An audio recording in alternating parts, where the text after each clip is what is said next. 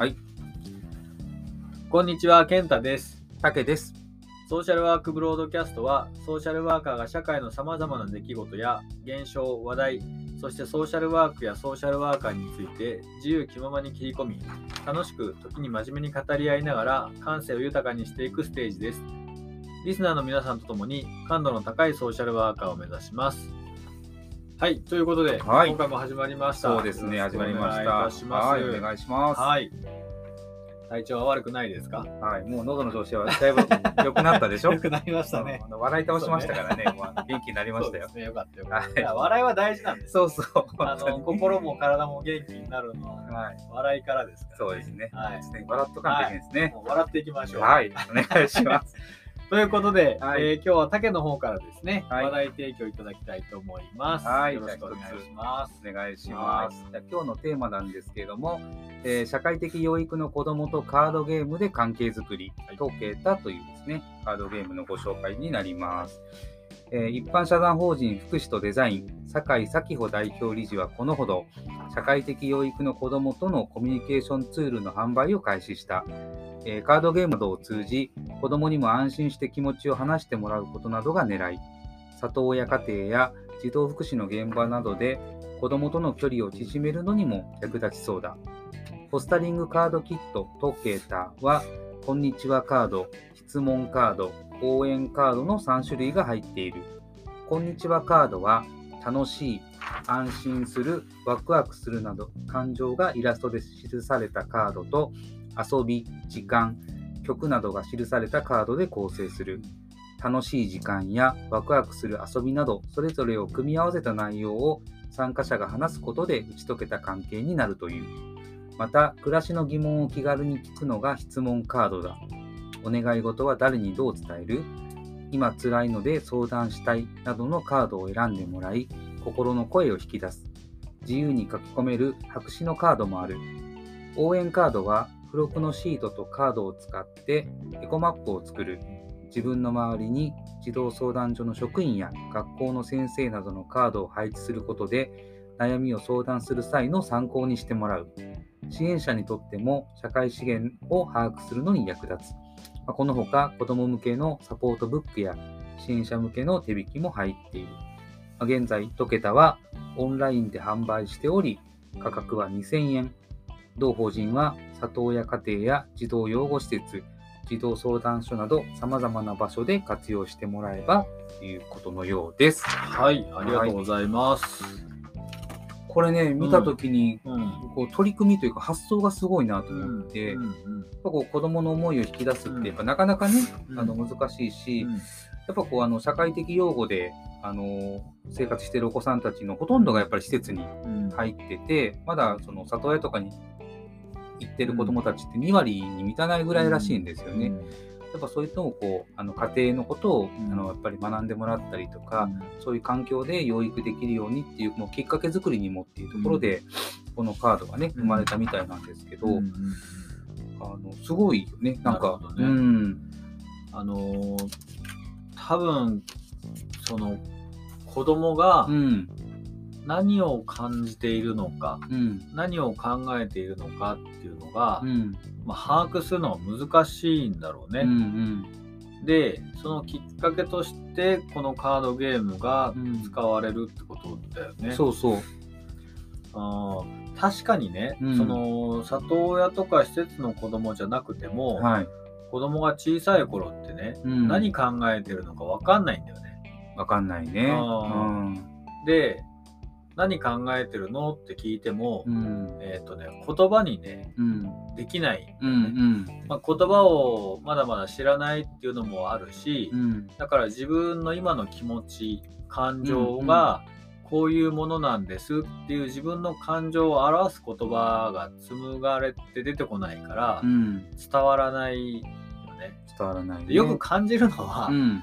夜中子供が具合が悪くなった時さはいはいはい。どこが痛いの？ってお腹汗どう痛いの？ってなんかわかんないけど痛いって言われると、うん。そのもうわかんないんわだよね。ね。子供も痛いんだけどそれをどう表現すると相手に伝わるかっていう言葉を持っていないし、だからこそ大人が聞きたい情報をうん。伝えてもらうことができないからうん。わかんないんだよね。わかんないね。うん。だからきっと、このカードを考案したきっかけも、うん。子供が何をどう考えているのか感じているのかをうん。表現する選択肢をある意味具体的にして、選んでもらってとか、そのこっちの質問をこういうふうにすると伝わるよっていう、うん。そういう指針になるってことだよね。これゲームにしたことで、うんやっぱ子供がこう入りやすいっていうことと、だね。でその普段思ってることをこういうゲームの中で動かすことで、自然とこう話せるような状況を作ったっていうのもすごく大きいなと思うし、うん。このねエコマップかな、うん。その応援カードのとことか見ても、うん結局その本人が真ん中にこうね、うん。あの。シートの真ん中にあって、うん。誰がどのぐらいの距離にいますかっていうのがうん。こう子供たちが置いていくことによなって、ね。その距離感もつかめたりとかするから、うん。誰が一番近い存在で、うん。まあいつも相談ができる人なのかっていうのも、こういうのを見るとなんとなく分かったりとか、こういうことをこう、まあ、考えた、ね、その取り組みもすごいなと思うし、へ自分の子供にしてみたいなと思ったりね。ょっと買ってみてよ。うん、ちょっとこう、ちょっと欲しいなと思いながらね。教会で買ってみる？うん、いいかもね。なんか、面白そう、これは。これ、これねうんいやいや、あの、これ見て思ったんだけど、ソーシャルワークのねう、ん。例えばインテークといか、やそうそうそう。俺も今言おうと。思った。そう。これ、人、こういうの作ったら面白いんじゃないかなと思って。そうん。話すきっかけ作りのこうね手手札を持っててそれをこう出してうん。練習することで本番に生かすとかいうのもね、いいのかなと思ったりとか、うん。えー大分県協会で作るか。いいかもしれないよね、これ。例えばこうこういう子供の気持ちを引き出すっていうのは誰しもがやっぱりこう苦労したり悩んだりしてるけど、だからそこってこういろんな大人の目線で、こんなアプローチがいいですよとか、うん。こんな聞き方いいですよっていうのは散々やってきてると思うんだけど、それやっぱ子供側の視点に立って、うん。子供だったらこういうふうにしたら話しやすいよねっていうのを遊びに落としたっていうのもそうだね。すごくあの面白いなと思うし、うん。遊びの方が実は学びが深かったり、うん。定着率が高かったりする、するするねする。本当にそう思うね。このエコマップを自分で作ってもらうっていう発想は今までないよね。ないないない。うちらにね。ない。だ子供だからう大人が大人の関係性を見てうん。こう決めてたじゃない？そうだうよね。ん。でもこれを置ける子供の年齢ぐらいになってくると、うん、じゃあ学校の先生ってどの辺に置く？とか、相談所の、ね、職員さんどの辺に置く？とかしていくと、うん。おそらく自分に近いところに関係性近い人を置いていくだろうから、そうん。そこでのこう距離感も見えるんだろうし、うん。でそれをまあ楽しくできるようにねうん。してくれてるのもあるので、すごいこうなんか写真とか見ててもね楽しそうにやってんだよね。そうだね。うん、へで里親の家にもともとそのお家の子供さんたちがいらっしゃって、うんうんそこにそのお子さんをねうん。迎え入れたりとか例えばするときに、うん。もともといるお子さんと、うん。ね、里子で迎えられたお子さんのこう距離感を縮めるゲームにもなるだろうし、うん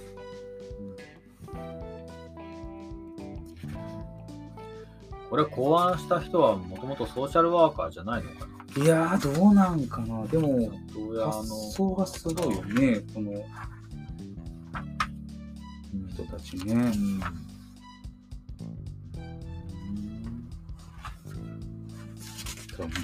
切り口というか、うん。やっぱこう発想次第でいろんな形にこうできるっていうのがね、うんこれでも面白いヒントだうな。ん。いやデザインもいいのよこれ。かわいいね。可愛いし、うん。あの柔らかい感じが伝わってくるしね、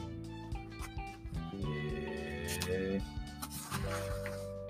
一回研修でやってみる？うん、いいかもしれないね。ねうちらはそ子供役でもう、うんうんうん、質問カードはどんなのがあるのか結構ねこううんなんかちっちゃいから。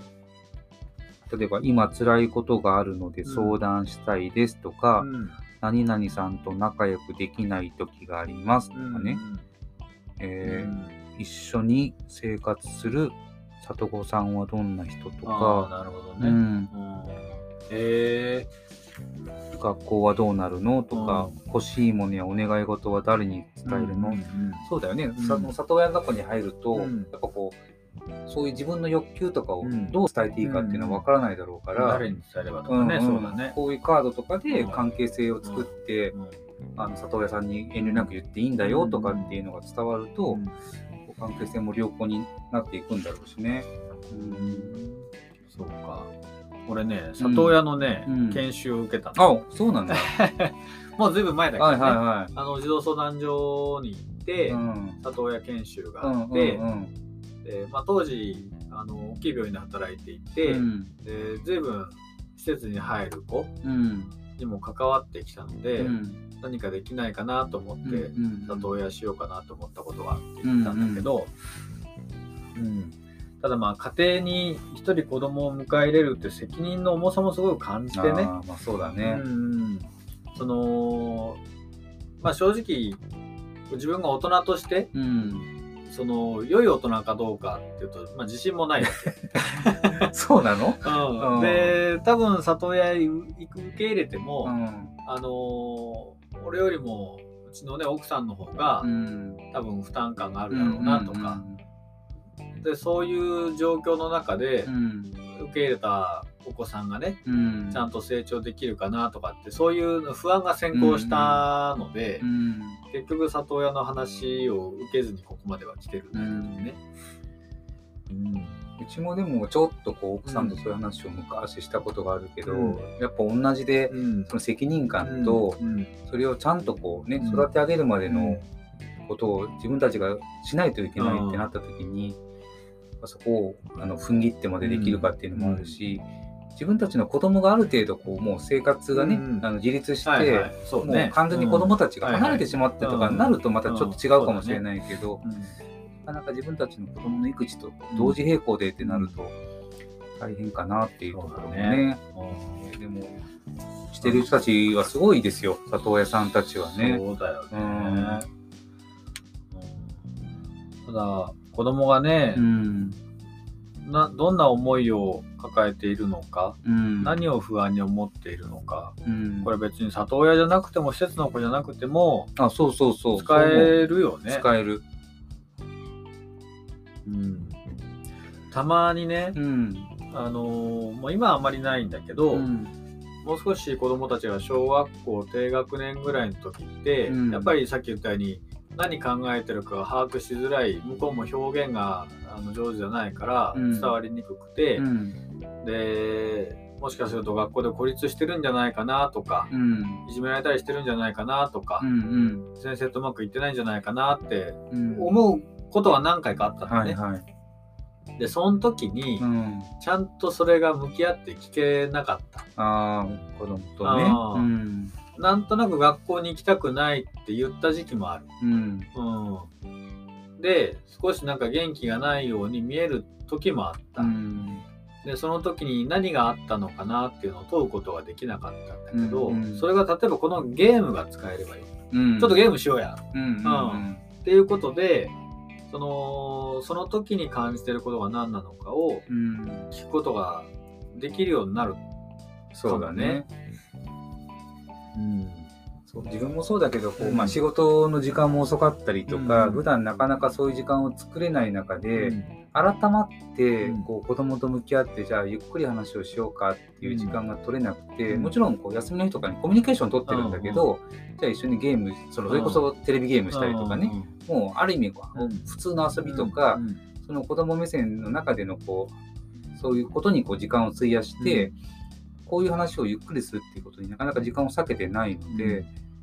まあ、こうきっかけにもおそらくなるんだろうしね、子供の本音をこうしっかり聞きたいなっていう時には有効なのかなと思いますけどね。まあうちは父親だからね。うん。あの距離感がちょっとね取りづらいあーそれはあるかもねのかなって思うことはあるのよ。うちの娘が今中学1年生。うん。で、えっとうちの奥さんにはすごく反抗もするし、はいはいはい。でもおしゃべりもよくするんだよね、うん。でも俺には全く反抗しない。うん。のお利口さんな、おいい子なの、はいはい。で俺も別に怒ったりも全然しないし、うん。多分娘から嫌われてるわけでもない、うん。けれども多分本音を俺に言わないなっあていうふうににも思うんだよね。でそれってなんでかなって思うとやっぱり過ごしてきた時間がうちの奥さんと圧倒的に違っていて、うん。あと多分何かの、まあ、性別の壁もあるのかもしれないけど、過ごしてきた時間が奥さんと比べると少ないので、うん。その信頼関係そのもの、まあ、心を許せる信頼関係がうんきっと、あのちょっと少ないんだろうな、うん。それはあるかもしれない、ね。とは思うね。うんうちもそうだよ。やっぱこう、うん奥さんがいつも一緒にいるから、例えば奥さんがなんか用事でいなくて、子供といる時間とか、うんでこの間もちょっとこう不幸事があって、う奥さんだけがそのうん。静岡に残ってね、うん。あの子供と一緒に帰ってくる時間があったんだけど、うんやっぱちょっとこう不安を言うんですよ、うんうんとところどころで、はいはいはい。あのママがいたらな、うんみたいな感じで,、うん。で決して仲悪いわけでもないし、うんあのいろいろこう話もしてくれるんだけど、そういう意味でのこう本当の安心感とか距離感っていうところは、まあ、普段のやっぱり時間も関係するんかなと思うしね。そうなんだよね。まあ役割が違うのはしょうがないと思うんだけど、うん例えばその地震が起こるとかさ、うんうんなんか暴漢が入ってくるとかさ、そんな時はあのお父さんなんだと思う、ね。まあ確かにそうだね。うんうんでそういう部分のその守護者としての役割の信頼はあるんだと思うんだけど、多分そのちょっとした心の揺れをうん開示する対象にはなってないっていううかね。んうんそうね。うんどうする？エコマップ作った時にパパどこにえらい遠くそうそう。おい、こんなに遠いのかよってとこに。欄外ってじいちゃんばあちゃんはよっぽど近いよみたいなそれはちょっと見るのはショックですけどね。ありえるよねああ、でも、それが分かった方がいいところもあるかもしれない。もうでもそうなったら逆にもう顔合わせられないから修正ができんかもしれない どんな存在やったんやっていう話にね。あそうるかもしれん。ね、本当あるかもしれないけど、うん。ね。でもやっぱ心のね、子供たちの心の揺れ動きっていうのを、うん。やっぱつぶさにこう拾い上げたりとかね、キャッチするってことはすごく簡単なことではないので、うん。まあ、そういうのをこういうね、一つのツールを使って、そうだようん。ね、やり始めたっていうところもね、やっぱりいいなと思いますね。そうだよねうん。まあその感じてて言葉にできない表現の仕方がわからないっていうのはね、うん。あの大きなハードルになってるんだろうけどそのうち AI が IT 技術が発達して、うん。そのせめて感情のねうん。様子ぐらいでもなんか表在化できるようになるとうん。いいかもね。不安だったらなんか水色の画面にパソコンがあなるとか、うん、少しなんかイライラしてるんだったら赤くなるとか、あ、なるほど。うん、そんなのが、まあ、もし出てくるとね、うん。その心持ちを把握するぐらいはうん。できるようになるかもね。思ってる言葉が全部ね、表現されちゃうとそうなるとその大変なことになるお父さん臭いとかさ もう顔見るのも嫌だとかさなるとちょっと苦しいけど。お前普段何を思ってんだよって話にね。まあでもちょっと言われてますけどね、もう言葉としてもね、家で帰ったら。あそうなの、うん、こっち込んでとか、えあの冗談で冗談も半分あるけど、枕をこう寝室とかでうん遊ぶじゃないですか。だからこう父親の枕のところに体が触れると、わーとか言って、お前、バイキンじゃねえんやけんみたいなね。うん。マジか。大分県の会長がそんな扱いを受ける。これね、多分ね、奥さんの影響なんでしょうね。なるほどね。そうね。うん。奥さんにね、まあ、そういうのをちょっと生やし立てながら、そうだね。うん。楽しくしてますよ、それでも。そうかまあでもゲームを通してっていうのはいいねう。んうんでもだテレビゲームじゃないっていうのもポイントかなと思う。そうそうそうそうそれを思ったこうみんなで向き合ってね、うん昔ながらのというか。ねうん。一時期そのアナログゲームがまた流行ってたでしょ、うんうんうん。ボードゲーム流行ったね。うん。うん、そういえば子供がもうちょっと小さい時は、うん自陣性ゲームがあるから、リゼゲームね。うんあよくやったし、うんドンジャラもやったし、ドンジャラ懐かしいね。うんうん。そうそうそうなんだよそうなんか家族4人で麻雀をやったこともある。へえうんそうなんや。そうそうそう。前働いてたところで、まあ俺もともと麻雀が好きで、うんうんうんあの前の職場の人とうん。結構行ってたんだよね。はいはいはうん。で、そしたら職場の連携室のみんながうん。誕生日にい。うん。麻雀パイくれて、まあなかなか 粋なプレゼントですけど、そりゃ、そうでそれで、えーとうん。家族でね、うん。あの麻雀をしたり。十分できるわけじゃないんだよ、みんなね。なんとなくその絵を集めるとか、うん。数字を揃えるとかそんな感じなんだけど、うん。でもそういうアナログなゲームのうん。面白さっていうのもうんやっぱりあったよね、あるある。そこは会話がやっぱり発生するしう、ん。うん分かんなければその教えてっていうコミュニケーションが発生するから、うんうん。そこは、あのーやっぱ楽しかったかな。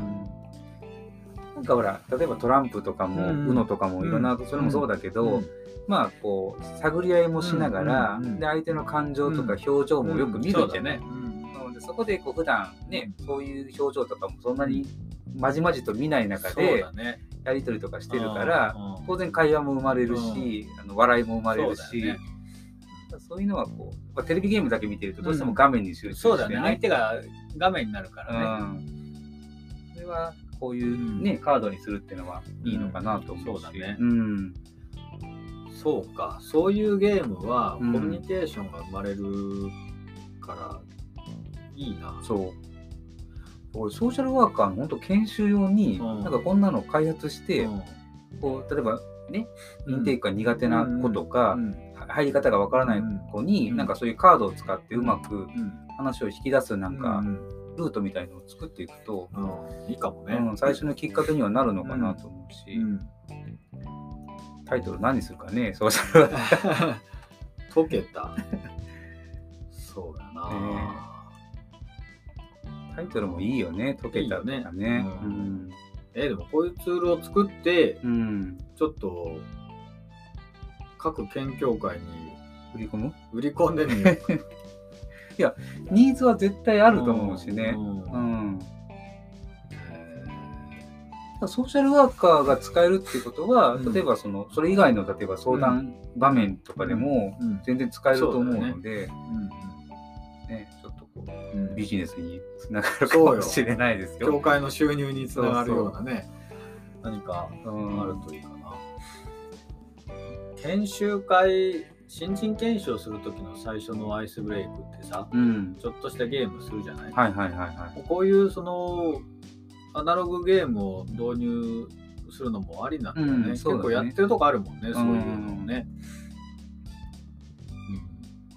まあとっつきやすいからね、うん。なんかアイスブレイク一つとっても、うん。例えばこうなんか話す内容とかをうん。柔らかいものにしても、うんそれが例えば苦手な人もいたりとうんそうなか、んだよね。うん。そうそう、アイスブレイクしますっつってうん。言う割に、うん。その自己紹介から始まって、うん。なんか負担感を感じるような時ってあるもんね。そうだから趣味とかうん。好きなこと言ってって言っても割とこう趣味がくねえよみたいなのがね、こんな趣味言えないよなととか。ねあるよね。うん。趣味がなかなかない子とかはそのわざわざそういうこう自分の頭の中で作らんといけんから、ね。で逆には趣味が読書でって言うと、つまらんなとかと思われるんじゃないかなとかさ、ね、結局さらっと自己紹介して終わってしまうよううなことんもあるもんね。確かにね。うん、それだったらなんかね罰ゲームがあるようなもしくは報奨があるような、うんこういうカードゲームうんみたいので、うんね和気あいあいとやる方が面白い可能性があるよね。まあ打ち解けるしみんなでやってる感はすごい出てくると思うんでね。うんこうもうアイディアですよ。もうねそうだね。考え方一つでいろんなことにこう形を作り変えれるっていうのは、うん。ソーシャルワーカーの支援もそうなのかもしれないね。うん形がないものにこう形を作っていくっていうのは。そうね、うん。柔軟性がなくなると良くないけど、うん。ね切れるカードがいくつかあるっていうそういうイメージも面白いと思ううね。ん。そうだな、うん。なるほどね。うんそうそうなんかこうパッとこの記事を見た時に、うん。まあ、まず絵に惹かれて、うん。え何何？と思ってうん。で読んでいくとはあそういうことかみたいなね、うん。あのー災害のね、うん。机上訓練、避難所訓練も、ディグっていうね、うん。あのーカードゲーム、カードゲームというか、シミュレーション用のゲームがあるけど、あれもやっぱりやっていくと面白いもんね。面白いね。うん。あれはいろんなアイデアがが出てくるしね。やらせてもらったけど、うんうんうん。でやっぱあの頭に残るんだよね。そう、ね、あれやった後はね。ううんん。ディスカッションした内容とか、うん。その正解がないからさ、うんうんうんこういう患者さんがこの避難所に来ました、うん。まあ、利用者さん、うんうん。避難者か、うん。が避難所に来てじゃあどこの部屋にいてもらうとか、うん。その人が持ってる属性でいろいろ考えるみんなで協議する、うんうだかんらそういう答えがないからこそ協議をして、うん。で導き出していく。そこで合意を導き出していくっていう、そのプロセスがやっぱり面白かったりあの絆が深まったりするそうね。うんやっぱこう避難所の運営ゲームはもうほら時間とうん。そのたた、まあ、その場でいろいろ決断しないといけないっていう、うん。そういう部分もあるから、ね、やっぱりコミュニケーションもたくさん生まれるし、うん決断もねみんなでこうしていくまでのプロセスっていうのがうん。勉強になったなと思うんで、うん。またやらないとだね。やりたいね、ちょっと空いてしまったからね、うん。またやりましょう。うん。うん。ぜひね。でもねいろいろこうアイディアを導き出しながらねねできるといいなと思いますよ。まあ、2000円ぐらいなら買っても全然ね、うんちょっとでも本当これ買ってみようかな。うん面白そう。ね